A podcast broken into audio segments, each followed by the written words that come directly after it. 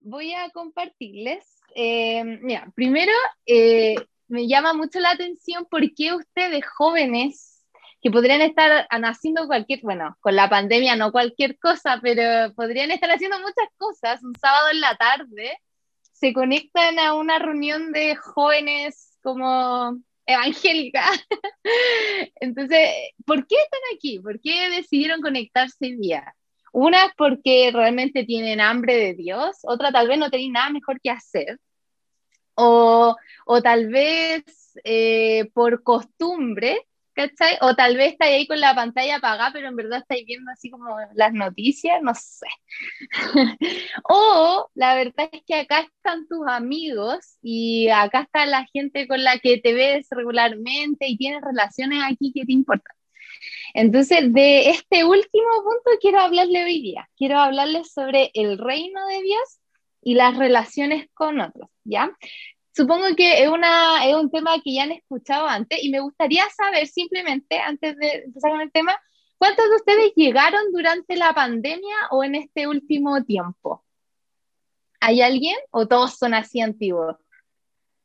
La Cata Sánchez. ¿Quién más?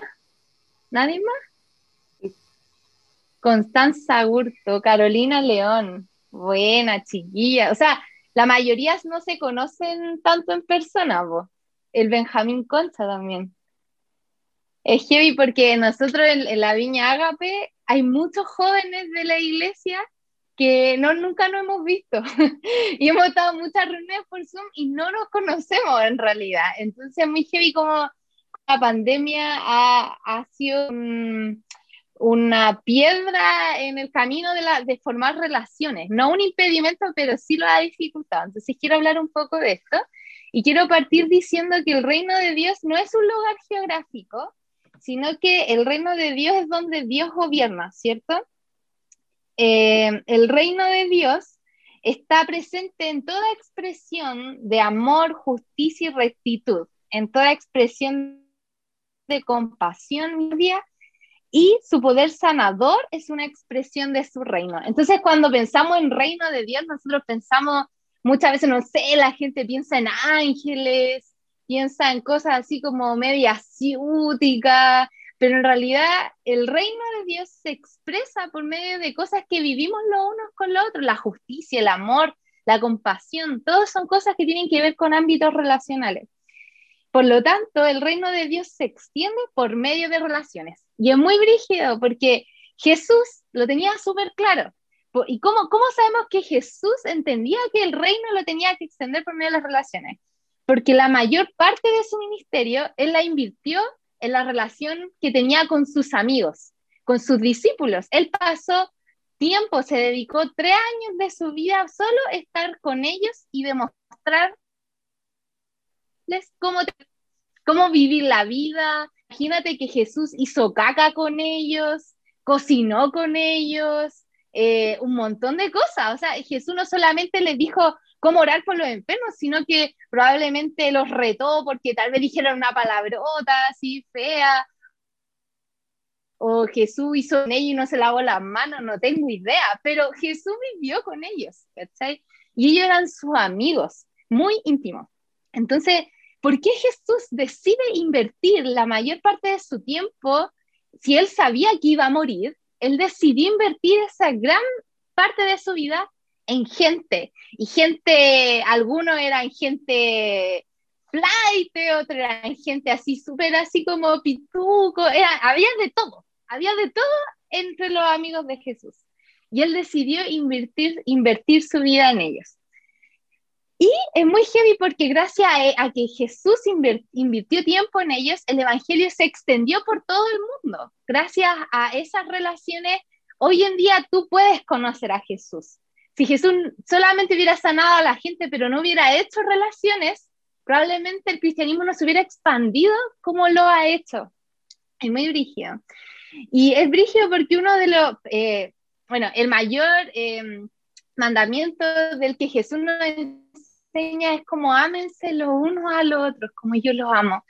Y mm, hay un versículo en Juan 13.1 que me encanta, me encanta, me encanta porque refleja tanto el nivel de amor y de relación que él tenía con su gente. Y dice así, se acercaba la fiesta de la Pascua. Jesús sabía que le había llegado la hora de abandonar este mundo para volver al Padre. ¿Cachai? Jesús sabía que iba a morir. Imagínate saber que vas a morir pronto. Es heavy, ¿cachai? Y habiendo amado a los suyos que estaba en el mundo, los amó hasta el fin. Él, su amor nunca desapareció, él los amó hasta el fin, aun cuando lo traicionaron, aun cuando lo pasó pésimo, ¿cachai? A pesar de que todos lo abandonaron, dice la Biblia que él los amó hasta el fin. Entonces, este mensaje del reino de Dios se expandió por el mundo gracias a las relaciones en las que Jesús invirtió, ¿ya? Pero chiquillos, ¿qué es lo que pasa? Que el reino de Dios no es el único reino que existe en este mundo. Hay un reino y si tú no lo sabes, y si tú lo sabes, quiero recordártelo, y si no lo sabes, quiero contártelo. Hay un reino que es el reino de las tinieblas, este reino de nuestro enemigo, ¿ya? Satanás, que existe eh, y su propósito es destruir estas relaciones, es destruir y, atacar esta, esta bondad, este poder, este amor, esta compasión que hay en el reino de Dios. ¿Y qué es lo que hace Satanás? Satanás no es tonto, no es Gil, ¿cachai? Él no te va a decir como, hola, soy Satanás, peca, no. Él se va a meter por medio de tus relaciones, te va a enemistar con los demás porque la Biblia nos llama al ministerio de la reconciliación. También Satanás nos pone en enemistad con otros. Eh, y en Génesis 3 podemos ver que desde la caída, en Génesis 3 muestra la caída del hombre. Adán y Eva pecan, ¿cierto? Y todas sus relaciones con ellos mismos, con Dios, con otros y con la creación se rompen. Y nos ponemos en enemistad y se quebrantan cada una de esas relaciones. Entonces, eh, es muy heavy, chiquillos, porque cada, en cada uno de nosotros hemos tenido que vivir las consecuencias de que nuestras relaciones se hayan quebrado. Yo no los conozco a todos ustedes, a la mayoría no, no tengo idea de su vida, y ustedes tampoco la mía, pero déjame apostar un poquito a que probablemente en tu vida hay alguna relación quebra. Puede ser que sea con alguna, tu mamá, tal vez tu papá, tal vez ni siquiera tienes relación con tu papá, tal vez rompiste con tu pololo o polola hace poco, tal vez tienes una relación quebrada con Dios, en verdad te estáis dando una oportunidad estando aquí, pero tu relación con Dios es como ahí nomás, o tal vez tu relación contigo está rota, Tal vez no te soportas a ti mismo, no te gustas a ti mismo. Alguna de tus relaciones en algún momento te doy por firmado que se, se quebró. Pero hoy día quiero enfocarme en las relaciones con otros. ¿Por qué? Porque ustedes son un grupo de jóvenes y tienen que convivir, aunque sea por Zoom, en lo uno con lo otro.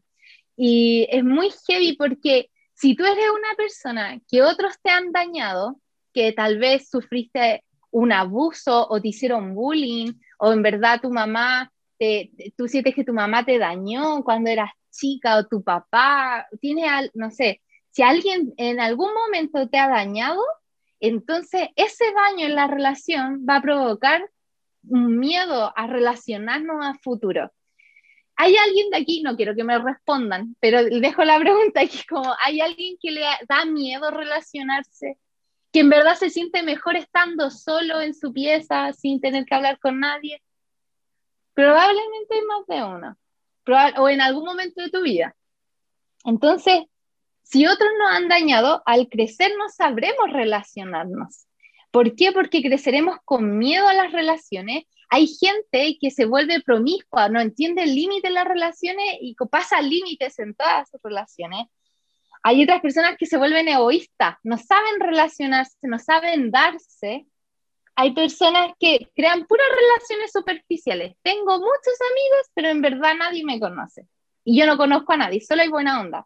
Son relaciones superficiales. O en realidad soy una persona que hiere a los demás. Como digo palabras ácidas para alejar a la gente de mí. ¿Y qué son estas cosas? Son defensas que creamos para intentar no volver a ser heridos otra vez, por miedo. Tenemos miedo a que nos rechacen, tenemos miedo a, que, a, no gustar, tenemos miedo a que no funcionen. Y, y, nos cerramos, nos cerramos a las relaciones de alguna u otra manera. Pero tengo una noticia incómoda, puede ser, pero muy verdad. Y es que somos dañados por medio de las relaciones y por medio de las relaciones con otras personas somos sanados. Lo mismo que nos dañó en algún momento va a ser por medio de lo que Dios va a usar para sanarte. Dios quiere sanar. Necesitas de Dios en algún área de tu vida, Él lo va a hacer en tu vida, pero lo vas medio de la comunidad en la que, que es esta, este grupo de jóvenes. Entonces, ¿qué es lo que quiero decirte? Que cuando el reino de Dios viene, cuando viene Dios con su amor, empiezas a sentir su presencia, todo lo que está a tu alrededor se ve afectado, incluso esta área. Y hay muchos cristianos que pasan toda su vida como queriendo em, vivir, alaban a Dios y obedecen y son personas de fe, pero huyen de las iglesias, huyen de los grupos pequeños, huyen de las relaciones. Yo no sé si conocen a alguien así, pero mi mamá por muchos años fue así, una mujer de fe increíble, pero no podía relacionarse porque tenía miedo, tenía miedo a que la dañaran. Entonces, donde hay unidad, y relaciones de amor, ahí está la presencia de Dios. Y yo sé que aquí, en medio de ustedes, hay mucha presencia de Dios. Quiero decirte dos cosas, grupo de jóvenes de la Viña con C. Invertir en sus relaciones es la mayor inversión que ustedes pueden hacer, más que cualquier otra cosa. Y tener experiencias con Dios juntos entre ustedes lo cambia todo. Porque es muy diferente cuando tú tienes una experiencia con Dios tú solo, pero el otro está en, otra bola. Pero cuando todos ustedes viven una experiencia con, la, con el Espíritu Santo, con Dios, juntos en comunidad, eso lo, lo revoluciona todo. Y es algo que como comunidad deben buscar. Y no lo estoy hablando a los líderes, te estoy hablando a ti, persona que llegó hoy día, no sé quién eres, o le estoy hablando a todos ustedes, todos los que son parte de hermosa familia tienen la responsabilidad de buscar vivir una experiencia con Dios juntos. Y a, nos, a mí me pasó, cuando yo llegué a la viña, yo era, yo llegué a los 15 años, y yo era súper dark, así como que me vestía de negro, escuchaba metalcore, aguante el metal. Y, y era muy brígido porque como que todos me caían mal porque eran hippie en la viña ágape y eran así como no sé qué. Y, y el amor de a poco me fue derritiendo y yo estaba así, no quería nada con nadie. Y em, empecé a tener experiencias con Dios con mi grupo de jóvenes. Después de un año, a mí me costó mucho, mucho, mucho abrirme, mucho, mucho dejar que otros pasaran. Y cuando empecé a relacionarme, empecé a tener experiencia y todo, empezó, no solo yo empecé a cambiar, sino que todo mi, mi entorno empezó a cambiar. Eso afectó mi familia, empezó la forma cambió la forma en cómo yo veía la vida, eh, mis prioridades, la forma en cómo yo me relacionaba con otros y mi forma de relacionarme con Dios cambió solo por abrirme al amor de otras personas. Entonces, chiquillos, todos quieren, todas las personas, aunque me digan que no, porque me han dicho que no, pero todas las personas quieren estar en un lugar donde sienten que pueden pertenecer y ser aceptados. Y esta generación, nuestra generación de jóvenes, en, en nuestra generación una gran diferencia. Los jóvenes hacen cualquier cosa por pertenecer en algún lugar. ¿Estoy pegada? ¿Aló? ¿Sí? ¿Estoy pegada? Más o menos. ¿Me escuchan? Es que de repente los vi a todos pegados. ya, no se, no se aburran, ya, si se aburren, díganme y le, le hago un baile, no sé. Entonces, eh, lo que estaba diciendo es que todos queremos pertenecer en algún lugar, todos buscamos hacer cosas para poder calzar en algún lugar, porque somos seres relacionales en esencia, aunque tú digas que te gusta estar solo, realmente tú eres un ser relacional y tu mayor necesidad está en estar y, vivir con otras personas. Entonces, eh, como resumiendo un poco, estamos hablando de lo que es ser familia. Ustedes son una familia y como parte de la familia, cada uno de ustedes, tanto los que son líderes como los que están recién llegando, los que están probando o no, tienen una, una, un rol que cumplir aquí. Y ser familia implica un compromiso de tu parte. Ser familia, cuando tú estás en una familia, no es como ya ya nos vemos al primer conflicto que hay, sino que ser familia implica un compromiso. Y muchas veces nuestro concepto de familia es súper errado porque venimos de familias, algunos, de familias muy quebradas y tenemos conceptos de familia quebrados. Pero quiero confrontarlos, chiquillos, a que ser familia entre ustedes no es, ir a, no es ser cristianos consumidores. Y yo me resisto a esa idea de que hayan jóvenes consumidores que van, asisten, escuchan y se van. Y nada más. ¿Cachai? Van, se conectan, escuchan un ratito y se van. Y no, no, no se involucran y no son parte. Y mm, no quieren, sí, en verdad sí quieren incomodarte con esto. No sé si hay algún, porque en verdad no los conozco, chiquillos, no tengo idea de si a alguien le, le cae esto. Pero el cristianismo consumista no, no es cristianismo real. El cristianismo real se vive involucrándose. Y voy a decir cuatro puntos del aspecto de lo que es ser familia en, un grupo como en la iglesia, lo que es ser familia en Cristo. Uno, proteger la unidad. ¿Qué es proteger la unidad? Es, decidir cuidar el ambiente de amor incondicional que hay entre lo uno lo otro. Es decidir ponerte lentes de gracia para ver a los con gracia y no con juicio. Porque si tú empiezas a ver a los demás con juicio, vas a empezar a causar división. Y este grupo es un grupo donde está la presencia de Dios, donde dijimos, como dije al principio, por lo tanto, debes cuidar la unidad, proteger la unidad de, de la familia. Segundo punto, negándote a chismear. Y ahí quería mostrar el meme, pucha, no sé si se va a ver.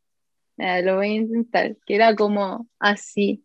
Y dice, y abajo dice como de lo que uno se entera, era un meme ya, era un meme. Pero negándote a chismear, ¿por qué? Porque el chisme, hablar mal de otros con la intención de dividir, es no cuidar la unidad del grupo. Tercer punto, compartiendo la responsabilidad de mi iglesia. Si tú quieres ser parte de la familia, va a implicar una responsabilidad sobre ti. Por ejemplo, siguiendo la visión de tu iglesia, siguiendo la visión, lo que cree tu iglesia, el enfoque que tiene tu iglesia, diezmando.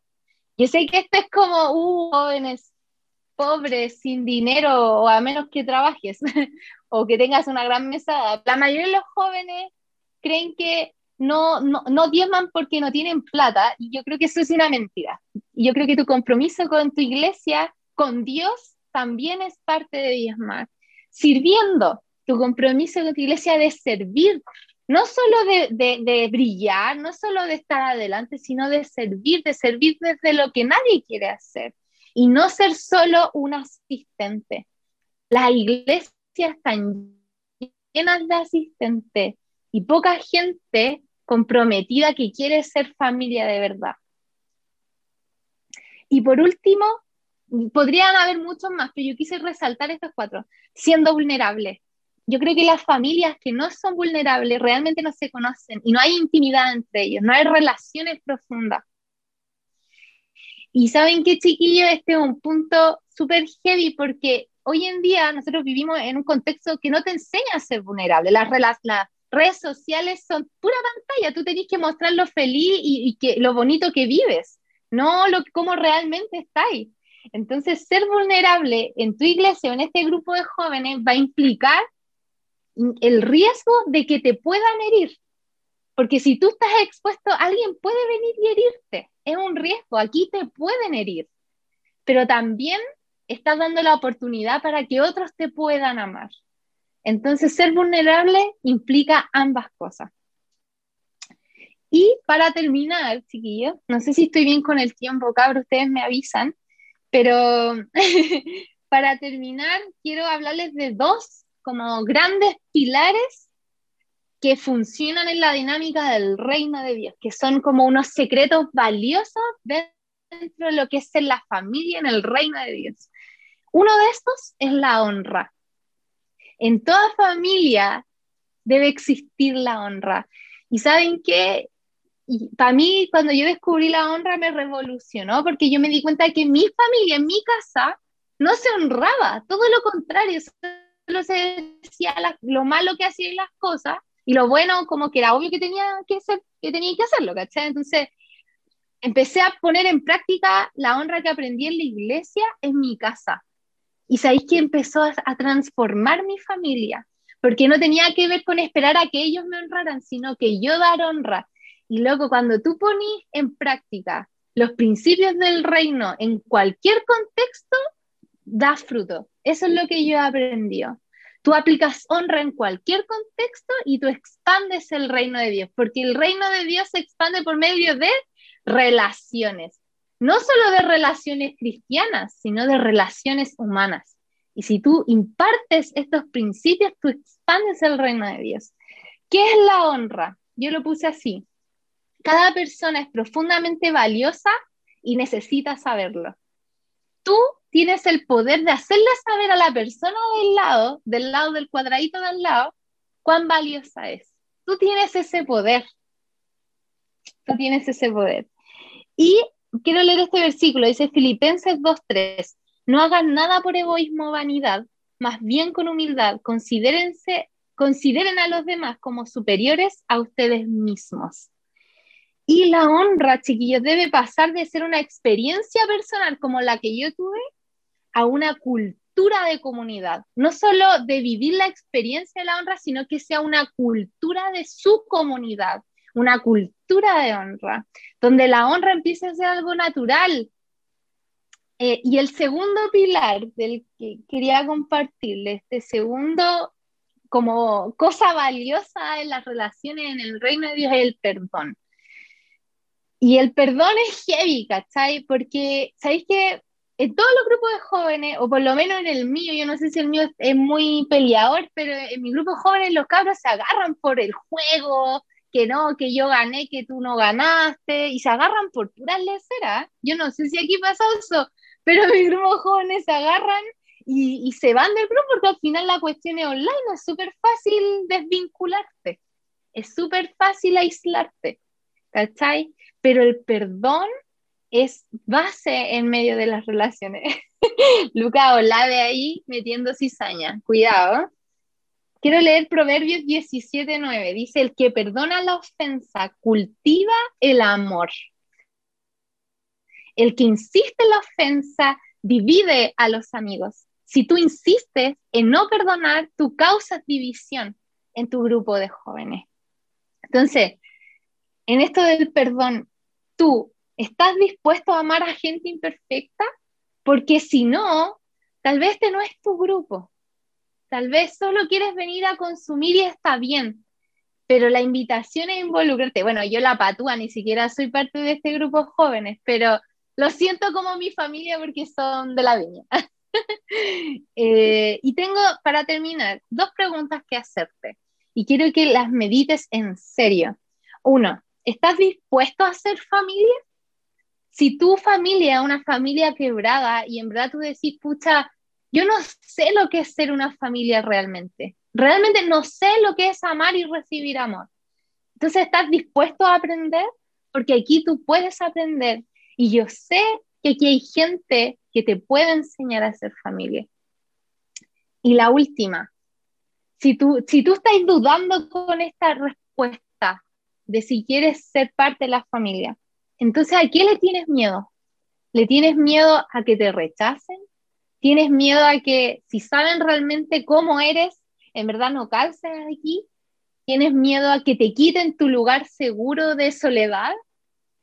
¿A qué le tienes miedo? ¿A qué le tienes miedo? Y, y solo, no sé si estoy bien con el tiempo, pero eh, este era el tema, chiquillos. Espero que, que lo haya incomodado. En verdad espero que estén muy incómodos algunos. Y me gustaría orar por ustedes para terminar. No sé si después tienen preguntas o en verdad me van a echar, ah, pero sí quiero orar por ustedes. Quiero orar por esta familia, por este lugar, porque, mira, el, mensaje que yo sentía darles con estos chiquillos es el siguiente. Ustedes son una bomba, son una bomba. Si ustedes logran crear un lugar, formar un lugar donde sus relaciones sean genuinas y de un profundo amor de honra y perdón, cualquier persona va a querer estar ahí donde ustedes están. Cualquier persona va a querer llegar ahí. Y ustedes son una extensión del reino de Dios. Entonces, ustedes son un arma potente si toman estas cosas y la hacen como vida en su comunidad. Y, yo creo que es lo que Dios quiere hacer con usted. Yo no sé en qué tiempo están, no sé si han hablado un tema o no tengo idea de nada, pero creo que es lo que Dios quiere hacer con ustedes. Así que voy a orar por ustedes. ¿Está bien?